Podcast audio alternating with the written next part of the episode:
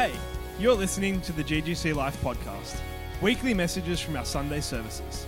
We hope this message encourages you. Be blessed. Amen. All right, take your seats, family. It's good to see all of you here this fine morning. Um, I had the privilege of sharing the word, and I'm feeling really on fire right now. Uh, in a tangible way, um, who here this morning just like radically experienced the presence of God. Um, I don't know about you, but it's just it's on me right now, and I'm not sure how this is going to go. So let's have some fun. Um, before we get into it, there's this this okay. 2020 has felt like five years in one. Can I get an amen? Um, it's felt really interesting. I realized that um, what happened in March was this year, and I thought it was a couple years ago. But um, earlier this year, I was in New Zealand, and um, a bunch of people around us were prophesying about tidal waves, and me and Vanessa were having dreams about tidal waves and uh, all this like interesting prophetic imagery around tidal waves. This isn't my message, but I just want to speak this over us uh, before we move forward. And and there was one moment of our trip in New Zealand where we're sitting in our Airbnb and we start hearing this siren and our hearts started beating. I said, Vanessa, get packing, because I literally thought we, we, had a tsunami warning happening. And um, it's like a quick little scare. Uh, but it turns out the small town we were staying in, um, they would alert like emergency services if there was any issues or anyone had had an accident with this siren. So, but I, I took it as like it was a sign and a wonder to get us alert, uh, to make us alert and aware to this prophetic imagery that uh, there was like this thread running through our trip in New Zealand. Also, earlier in the year in America, America. I was in America this year as well. It's so crazy. It's weird year. Um, and then this week, Wednesday night, I have this dream. Has anyone here seen the? It's an old movie called Poseidon. It's about a cruise ship and a tidal wave, and okay, kind of like that. But uh, yeah, I had this dream, and I'm in this beautiful, beautiful, beautiful cruise ship. It's like state of the art. Like, I mean, I've been on a cruise before. Has anyone here been in a cruise? It's beautiful. It's like free drinks, free food, free everything, 24 7. It's party lifestyle. It's incredible. But this was like state of the art, like modern, beautiful, pristine. And uh, in my dream, I was on the top level in like a uh, entertainment space, and I was in this room that was like a uh, 360 degrees panoramic view, glass window uh, structure. It was beautiful, and it was nighttime, and I was looking out at the ocean. I'm like, this is beautiful. This is the life, and and I felt safe. I felt I don't know, life was just perfect. And then on the horizon, I see something beginning to grow and rise and come for us. In my dream, this was like the most vivid dream I've had in a while. And, I, and then I realized, oh my gosh, it's a tidal wave. and I'm starting to panic. And um, what happens is the tidal wave gets us, and the cruise ship starts to rattle and shake and break apart, and it's emergency time. It's like we're all, we're all scrambling to get out of this cruise ship and onto the water, into life rafts, and we're trying to save people. And um, But this is what I felt I felt God speaking to me through this dream, and He's asking us this question Are you ready? Are you ready? There is a wave of God's presence that is coming, that is going to blow apart every expectation you ever could have had about how He works. Right? Last decade was, I mean, uh, 2019, as we were crossing over into 2020, I'm like, oh my gosh, this isn't just a, a new year, this is a new decade and I was getting excited. I'm like, wow, I wonder what this decade, like, I'll never imagine what could happen in this decade. Like, I couldn't, I, there's no way I could possibly imagine what could take place in this decade. And I was thinking back to the previous decade. Um, the beginning, I was actually in high school for the first year of the last decade, right? And, and, and if I so I started in high school, but that same decade I started dating uh, my wife, who then became my wife, my girlfriend, who became my wife. Um, in that decade, we uh, I studied a bunch of courses. I worked in all sorts of different places. I made new friends. People came to church. We moved church buildings like maybe four or five times. like so much happened in this one decade, things I could never have imagined to happen. And and then this decade's we're turning into 2020, and I'm like, man, imagine what's in what we're in store for this year. And then uh, February, March comes around and uh, COVID comes uh, to Australia and we get a bit of a taste of the new decade.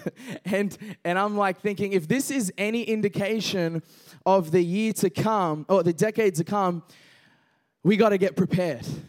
And I'm not trying to prophesy doom and gloom, but God uses what the enemy meant for evil to teach us, to bless us, to grow us, to do something in us. And I believe uh, God is using this season to mature the body of believers.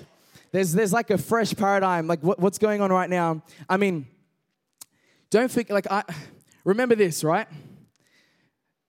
Jesus was the new wineskin that he spoke about. Okay? There's no new thing other than Jesus. Jesus is, is still the new thing. He's the beautiful, incredible thing, but he's eternal, and there's so much to learn in him. There is so much to learn in him. Um, but what I think could be holding us back is a spirit of religion. And I think God is breaking apart this spirit of religion that has been such a uh, it's been it's been a safety barrier for us. I think the cruise ship, like we love the cruise. I love cruises, and I've only been on two. Talking like I'm some cruiseaholic, but um, but the cruise was a comfortable place, and it was beautiful, and it was safe, and we knew our rhythm. We knew our, yeah. I think as a church, we've actually been very blessed in the past seasons to not own a building because it's kind of kept us on the edge, constantly trying to think, what's next, what's next. Anyway, all right. The wave that's coming may wreck some things in the process, but demolition is necessary for removal, renewal, and revival.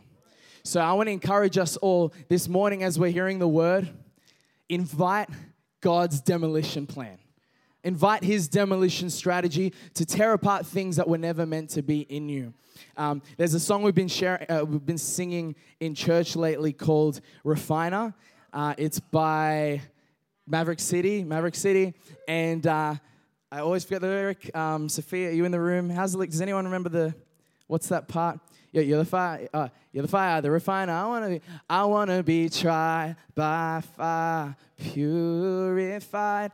And um, I was joking around with my wife Vanessa the other day, and I'm like, if they ask me to sing, because this is a scary song. It's like a dangerous song. I want to be tried by fire. purified? Like, I don't know what that's going to mean for me on the other side of that story. And I said to Vanessa, I was laughing and, and just and thinking about the song, and I just said, you know what? Next time they ask me to sing that song, I'm going to sing, They Want to Be Tried by Fire. I'm not inviting it, I, Lord. I'm, you know, but they want it. They want the song. They want to sing it. Awesome. They can have it if that's what they want. But that's kind of like, that's kind of how we are sometimes. Like, we're so we're kind of a little bit reserved about what God wants to do and, and the fact that He wants to take us from glory to glory, strength to strength, but it might come, like there might be some demolition along the way to make room for renewal and, and uh, removal and revival. And there's something, He's got a plan for us. And, and you think about uh, the Israelites were taken, like, I mean, I think it's a picture of being taken from glory to glory, strength to strength, personally. Um, but we, we see that when the Lord wanted to take his chosen people out of Egypt, he didn't tell them about the Red Sea that they would face in the next season. He just said, I'm taking you to the promised land. And they leave Egypt and they're getting out and they're thinking, wow, we've been set free. I never thought in a million years that Pharaoh would let us go. And then they come up against the Red Sea and it's a brand new challenge, another moment to surrender to the God of all creation, the Alpha, the Omega, the author and the perfecter of our faith. What started in the spirit, don't try and complete in the flesh. And I think what sometimes has happened in the past is we've created this safety of what we can call religion. It's really just dead religion because we'll talk about it in a moment. There is holy religion, I believe, and holy routine. But we, we create this routine that's like a, a safety, like a schedule for us to feel safe in. But it actually releases us from the responsibility of growing and going through what's messy and daring, but also an opportunity for maturity. And so we're going to talk about that. And in Matthew chapter 23, who knows that Jesus is the Lamb of God? He's beautiful, he's merciful, he's the Prince of Peace. He's, he's beautiful. When I look at him, I picture the Jesus that's like, he's so tender and he's so beautiful. Um, but don't forget, he's also a lion. I struggle to picture him like this, but he is. He's got fire in his eyes. He's fierce. He's got power. He's when he when he speaks, there's life. And and in Matthew chapter 23, I think we get a glimpse into what it looks like to hear Jesus roaring as a lion. And uh, you don't see him often get too riled up. He's like, he's a man of grace. You know, he inspires me like with how, how much grace he has. Uh, but it seems the one thing that consistently kind of triggers him or um, gets on his nerves is this religious spirit. Why? Because I believe a religious spirit robs people from relationship with God. All right, let's, let's read Matthew chapter 23, verse 13 to 28. So if you've got your Bibles, you can open up to Matthew chapter 23, verse 13 to 28. Or if you're writing notes, you can write Matthew chapter 23, verse 13 to 28. I say it that many times because um, for those with uh, old school Bibles, by the time you get to the book that we're trying to read from, you forget which chapter you're supposed to be looking for. And I'm always sitting there like, I've turned to the right chapter, uh, the right book, and I have no idea where this guy's reading from. So if you want to read with me, once again, Matthew, everybody say it with me Matthew chapter 23, verse 13 to 28. Beautiful. And here it begins. You're hopeless. what arrogant stupidity. You say if someone makes a promise with his fingers crossed, that's nothing. But if he swears with his hand on the Bible, that's serious? What ignorance! Does the leather on the Bible carry more weight than the skin of your hands? And what about this piece of trivia? If you shake hands on a promise, that's nothing. But if you raise your hand that God is your witness, that's somehow serious? What ridiculous hair splitting. What difference does it make whether you shake hands or raise hands? A promise is a promise. What difference does it make if you make your promise inside or outside the house of worship? A promise is a promise. God is present, watching and holding you to account regardless. This is Jesus speaking to the religious leaders of that day. And before we keep moving on, I just want to remind us sometimes we look at the Pharisees of that day and uh, we try and think of, okay, so what's the modern equivalent? And we might point the finger and say, okay, it's the religious leaders of today. It's the pastors, the teachers, the preachers. And, and I'll, I'll take that. Point the finger and I want to receive that because I want to be tried by. But, but let me remind you, we are living in a new era, the era of the priesthood of all believers. And you are that religious leader.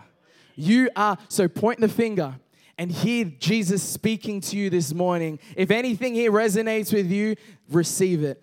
And he continues and he says, You're hopeless. You religion scholars and you Pharisees, you frauds. You keep meticulous account of accounts of books and tithing on every nickel and dime you get, but on the meat of God's law, things like fairness and compassion and commitment, the absolute basics, you carelessly take it or leave it. Careful bookkeeping is commendable, but the basics are required. Do you have any idea how silly you look writing a story that's wrong from start to finish, nitpicking over commas and uh, semicolons?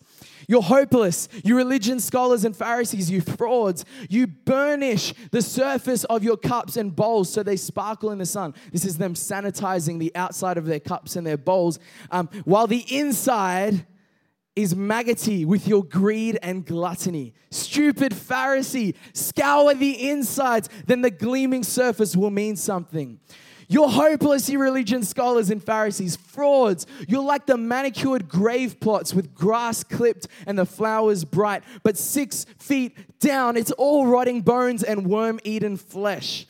People look at you and think you're saints, but beneath the skin, you're total frauds. I've had it with you. You're hopeless. You religion scholars, you Pharisees, you frauds. Your lives are roadblocks to God's kingdom. You refuse to enter, and you won't let anyone else in either.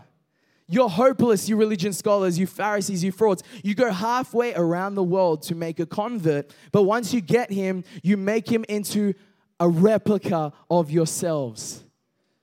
Double damned. There's one thing that, I, that we can see gets Jesus' blood boiling real quick, and uh, it's false religion. It's false religion. They forgot that what they know as their faith tradition um, wasn't just a book of laws, but it was actually it started as a covenant between God and man. Started as a relationship between Yahweh and Abraham. Matthew chapter 23, verse 27. You may um, recognize it in this translation. He's, Jesus is saying, Woe to you, teachers of the law and Pharisees, you hypocrites. You were like whitewashed tombs. Everybody say, whitewashed tombs. So these tombs are polished on the outside, they look beautiful, and, uh, but on the inside, it's just death.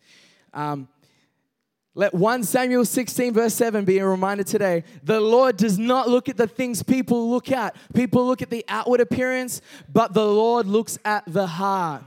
And so the question this morning is this when Jesus sees us, what does he see?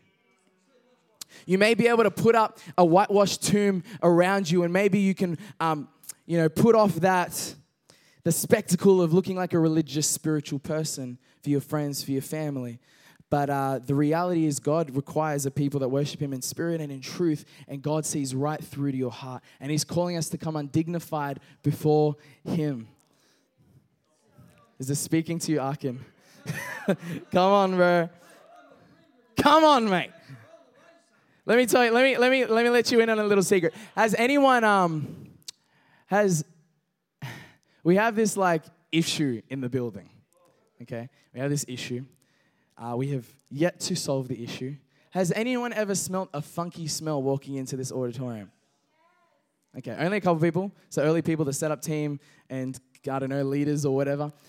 Uh, but here's the thing: if you if you head over to the little media corner over there, I mean, either either someone in that corner is consistently passing wind all day long, or I'm, not sure. But you head to that corner, it it just stinks. It stinks. And so, what has our solution been? If you head up into that corner, you'll see uh, probably four or five air fresheners just sitting there on the table, and we just spray the heck, we just spray the heck out of it, and uh, to mask the smell. There it is, there it is, ladies and gentlemen.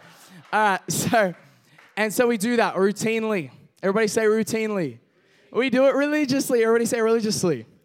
We do it, and uh, it's like the quick fix. I think as humans, we prefer a quick fix. I believe religion's like a quick fix. Um, we want we want the formula the formula that is religion, um, and we we reject the uncertainty of relationship, you know, the organic nature of relationship, because it feels dangerous. Like, well, just give me the answer. Tell me what I have to do. Like, people ask Jesus, what, what must I do to be saved? And, um, and Jesus knew what was going on in their hearts and he challenged them. But it's a quick fix. It's a quick fix. Quick fix. And um, so we use it to mask the smell. And I just think we love quick fixes as humans, unfortunately. Um, and you're in on this if you're a coffee lover, by the way. Who here had a coffee today? Hands up. All right. Why don't you join with those hands if you just love coffee in general? Hands up. maybe you didn't get your coffee today. All right. We got a good portion of the room uh, as coffee lovers. Um, let's be real, right? We, I love dogs as much as the next guy, and I know some of you guys love cats. But dogs, dogs pale in comparison as man's best friends next to coffee. Coffee is man's best friend. Can I get an amen? Do we have a living church this morning? I said, Can I get an amen?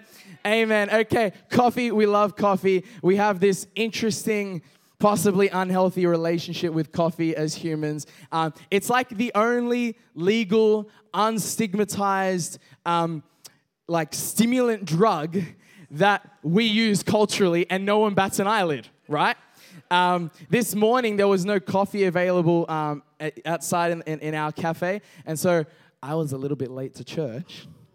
I left, I picked up a coffee because I knew I was preaching this morning. I'm like, I can't preach without my coffee, which is terrible. But let me tell you something about coffee, right? We drink coffee because we think it gives us energy. Um, but the truth is, let me tell you a little bit about um, ourselves.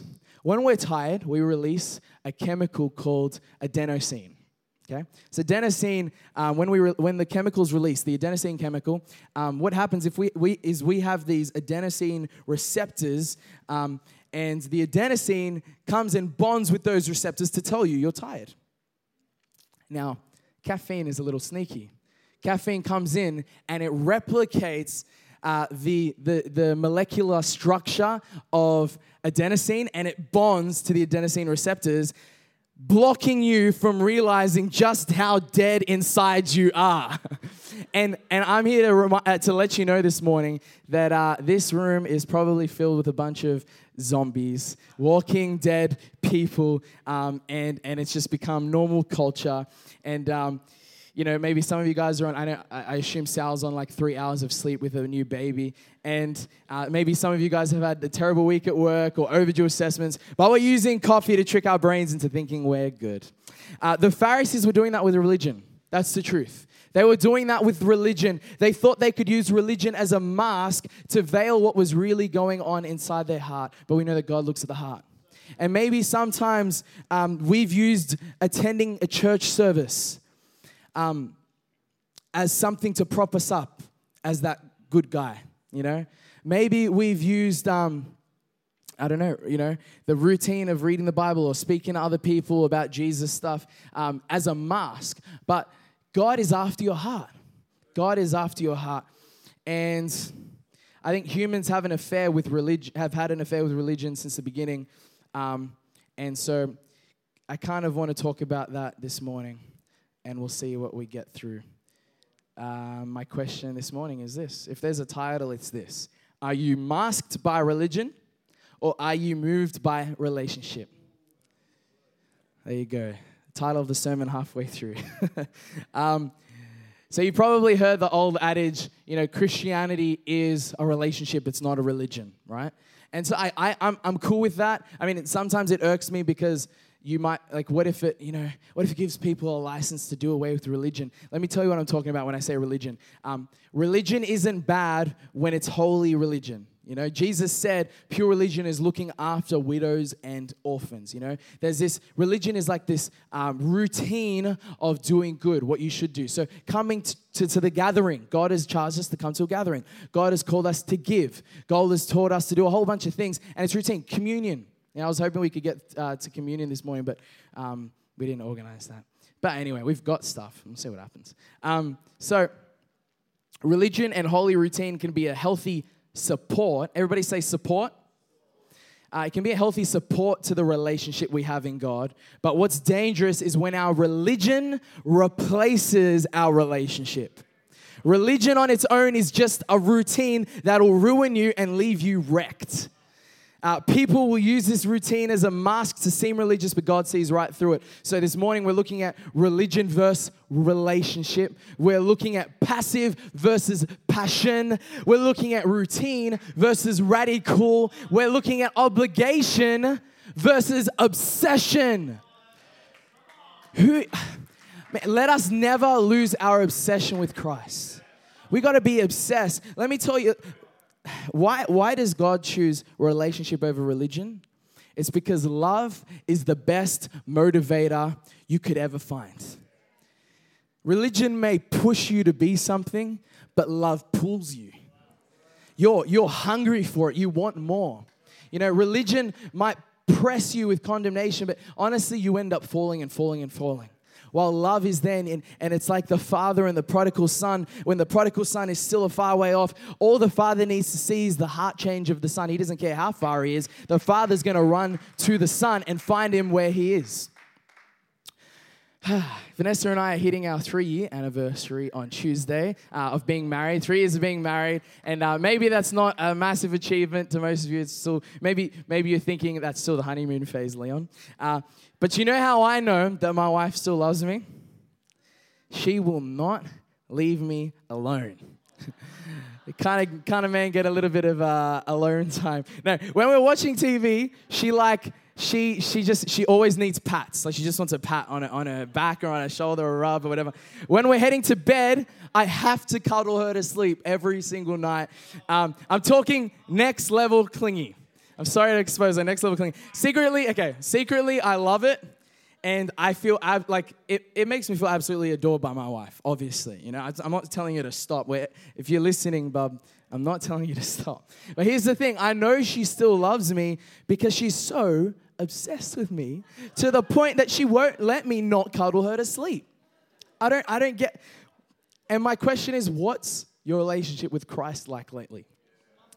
We should be so clingy to Christ, not because we're obligated, but because there's a real and authentic obsession. the thing about a relationship is that if you value it, you're going to nurture it. You know, religion acts more like a formula, but relationship requires attention and engagement and passion. And yeah, maybe it's filled with all sorts of unpredictabilities and swings and waves and stuff, but let me tell you, it's way more rewarding. You know, someone can break a contract, you can sign into a contract, you know, you can be a part of a, more and more. I'm realizing how valuable relationships are. I was talking to one of my best mates this week about um, both actually two best mates this week about how valuable relationships are. You know, um, your work, you know, it can be. T- I mean, you can be made redundant within a week. You know, um, the, the the health you have, the the money you make, all of that is like it pales in comparison to the people in your life, right? The beautiful thing about marriage is that you know, in 50, 60, 70 years from now, I would have done life with someone that knows me so intimately, and I can't for, for 70 years, I can't buy 70 years of someone's time. You know, there's something different about relationship. It's so much more, it's, it's, it's very valuable. It's a lot of work. Let me tell you, people look at marriages and like, oh, I want to I wanna get married. I want to get married. No, so I was putting it to the tune of the Refiner song. Um, because, because it refines you. and and, and you look at it from afar and you see people cuddling in church and you see people holding hands on the street and then they get home and they're arguing and they, you know yelling at each other and all this stuff because it's this refining of becoming one. God's put two people together to become one and two completely different people polar opposites are clashing as they become one you know? Um, so do you want jesus? You can, it doesn't have to be rhetorical. Do you want jesus? Okay maybe some of us Question is, what are you doing about it? Matthew chapter 22. Um,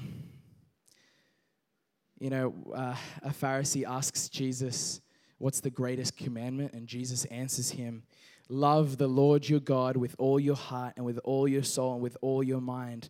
This is the first and greatest commandment. And the second's like it love your neighbor as yourself. And Jesus says this all. Everybody say all all the law and the prophets hang on these two commandments.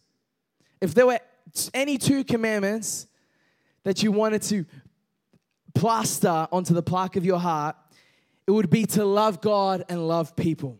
Why?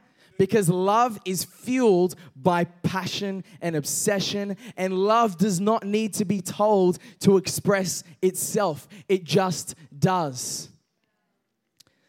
Uh, I think a question we should ask ourselves is this. I think we should ask ourselves Has the chaos of COVID caught us out? Just take a look at your life and ask yourself Has the chaos of COVID this year caught me out? I believe it's causing some of us to consider the implications of our affair with the predictable.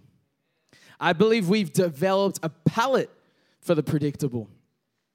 For some of us, predictability has become a crutch. And when that crutch falls out from beneath us, we fall down to our knees in shock.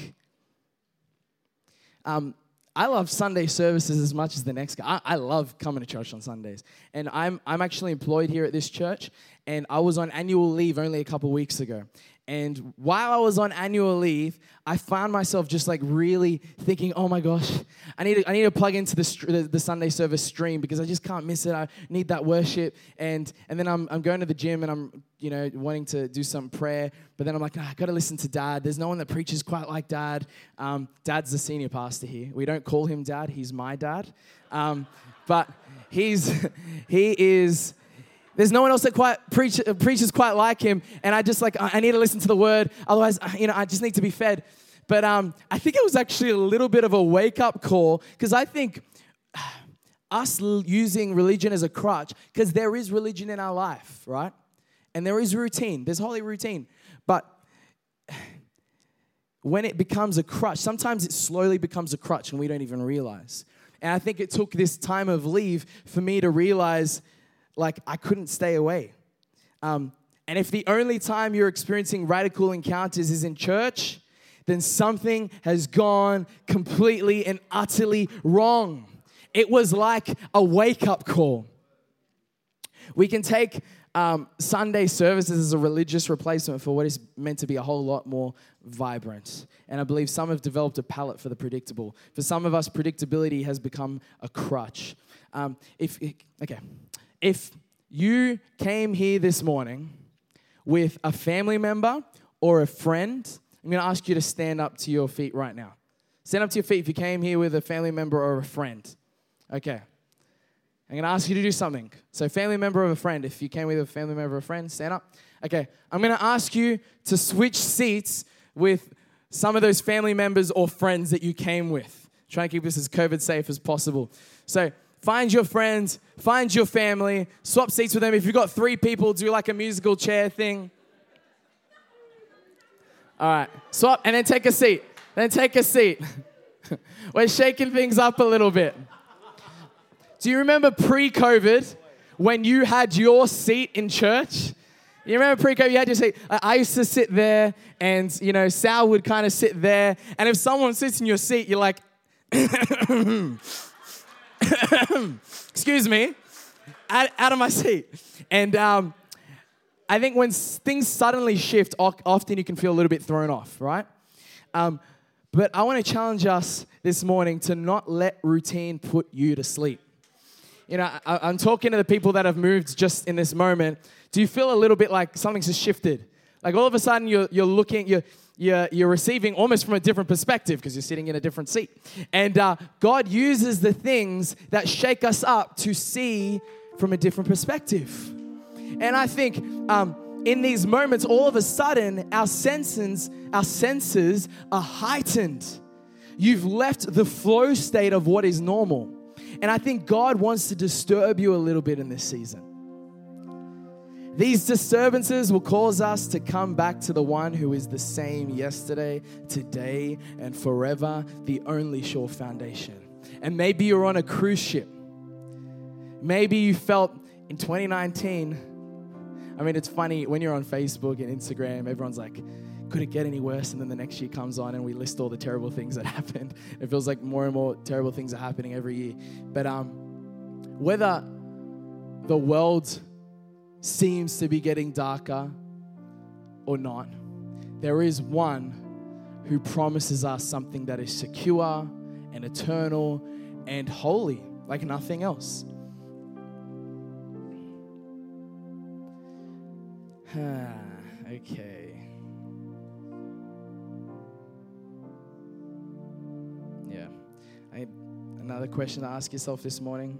I don't have any, like, I, this message was very different to how I usually prepare my messages. I actually have a formula for how I prepare my messages. I break them up into three or five points. I bring a scripture in and I pair it with an illustration, a story, a motif, and a quote. That's literally what I do. I just expose myself. And um, I just I kept trying to prepare for this Sunday. I was actually supposed to preach last week, and uh, we got Cliff to preach instead. And and every every um every time I went to sit down and prepare this, it just wasn't working. And it's funny how in line that is with what the message that God's trying to bring this morning. And sometimes He needs to shake up what's routine and what's religion to draw us back into a place out of obligation and into obsession out of routine and into a radical lifestyle for Him, out of religion and back into relationship. The degree to which you are captivated by God will be the degree to which you follow and live for Him. All right. I got plenty more, but I actually don't even. No, like, I can preach to the, to the, do people say to the cows come home? Thanks. What a weird expression. What does that mean? Where did the cows go? And what home are they coming back to? Um, but, like, we know that the word and the letter without the spirit, it's just, it's just death. You know, you can, you can know all you want to. You know, there are people that go to Bible college for intellectual purposes alone. Like, there are, um, I forget, I don't even remember. It shows where I am on that spectrum. But I remember going to this Bible college thing and, and they were talking about the different, the, the, the spectrum, people that are on this spectrum of the purpose behind why they're in Bible college. And there are people that are like academics, there are people that are, you know, professors, there are people that are pastors and all this sort of stuff. And, um, and so anyway, what am I saying? I can preach this forever, but um, like we were just singing before about this power that can break off every chain, the power is in your name. What does that mean? Well, the name of Jesus represents something. It represents a love like this world has never seen before. You know, the Bible says we only know love because He first loved us. You know, it's like He places a value for us when we were valueless. While we were yet sinners, Christ died for us. So while we were worthless, He placed the worth on us. And if you've ever been broken, maybe you've never been broken, maybe you've never felt unworthy, but if you felt unworthy or broken or just like you don't matter, for someone to come and tell you you matter and not just say it, but show it, Jesus laid his life down to trade places with you. He wanted to carry the penalty of your sin so that you could be the righteousness of God. You didn't deserve it, but He wanted to give it to you because He loves you that much. We only know love because He first loved us. And so when we when we say there's power in your name, it's this name of Jesus. There's no other name. He's unique. He's holy in all all eternity. There is no one like Jesus. And so when we come to this revelation of who He is, when we fall desperately in love with Him again, with this fresh relationship, it's real, it's vivid, it's not religion and routine where you've, you've come to church and you've managed to play that, that, you know, it's like you've fallen in love with Him again, it'll pull you to be all that He's called you to be. You'll find that it's a fruit and it's natural to be who He's called you to be. So, like I said, I can preach forever, but I want to invite us to stand. Why don't we stand? And, um, I'm going to invite the media team to cut the stream. It was also it was awesome. Um, where's the camera? It's awesome having you guys with us today. It's awesome having you guys with us today. Um, don't forget, you can always register to join us here um, on a Sunday service. We love you so much. Goodbye. We do. We really do love you. We miss you. Please come back. Can't wait to have you soon. Awesome. We good? All right. Okay. So if you don't feel comfortable to do this, you don't have to, um, you know, I mean, there's no religion here, um, and, and God loves you all the same. But I just felt to invite us to do something just to break, maybe for some of you, it'll help you break routine and maybe expose a spirit of religion that has maybe held you back, you know, that maybe it's oppressed you, or maybe your relationship with God has just grown stale you know, something, something about it, you've lost the passion. You look at it, you observe it, and you're like, there's no passion here. I think there's a reason for that. The reason is we lose sight of who He is, we lose sight of the gospel. And I feel like if you want to make it through, and I'm not prophesying doom and gloom, but if this COVID thing was any indicator of what could happen this decade, if you want to make it through seasons like this, let me tell you, you can't bank yourself on religion and routine relationship and love is the power that defeats the grave. Can we dim the lights, please?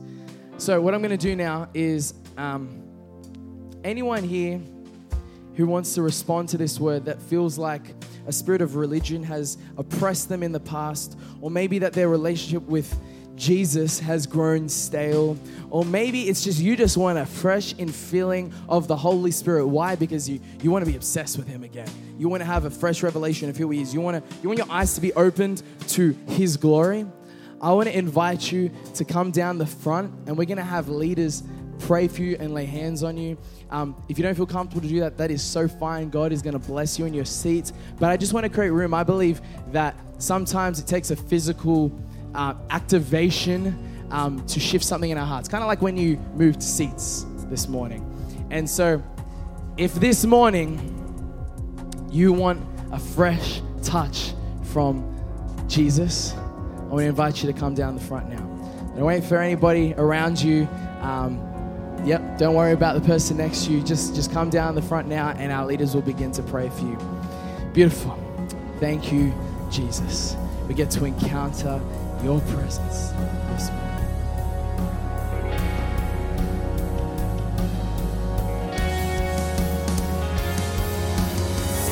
You've been listening to the GGC Life podcast.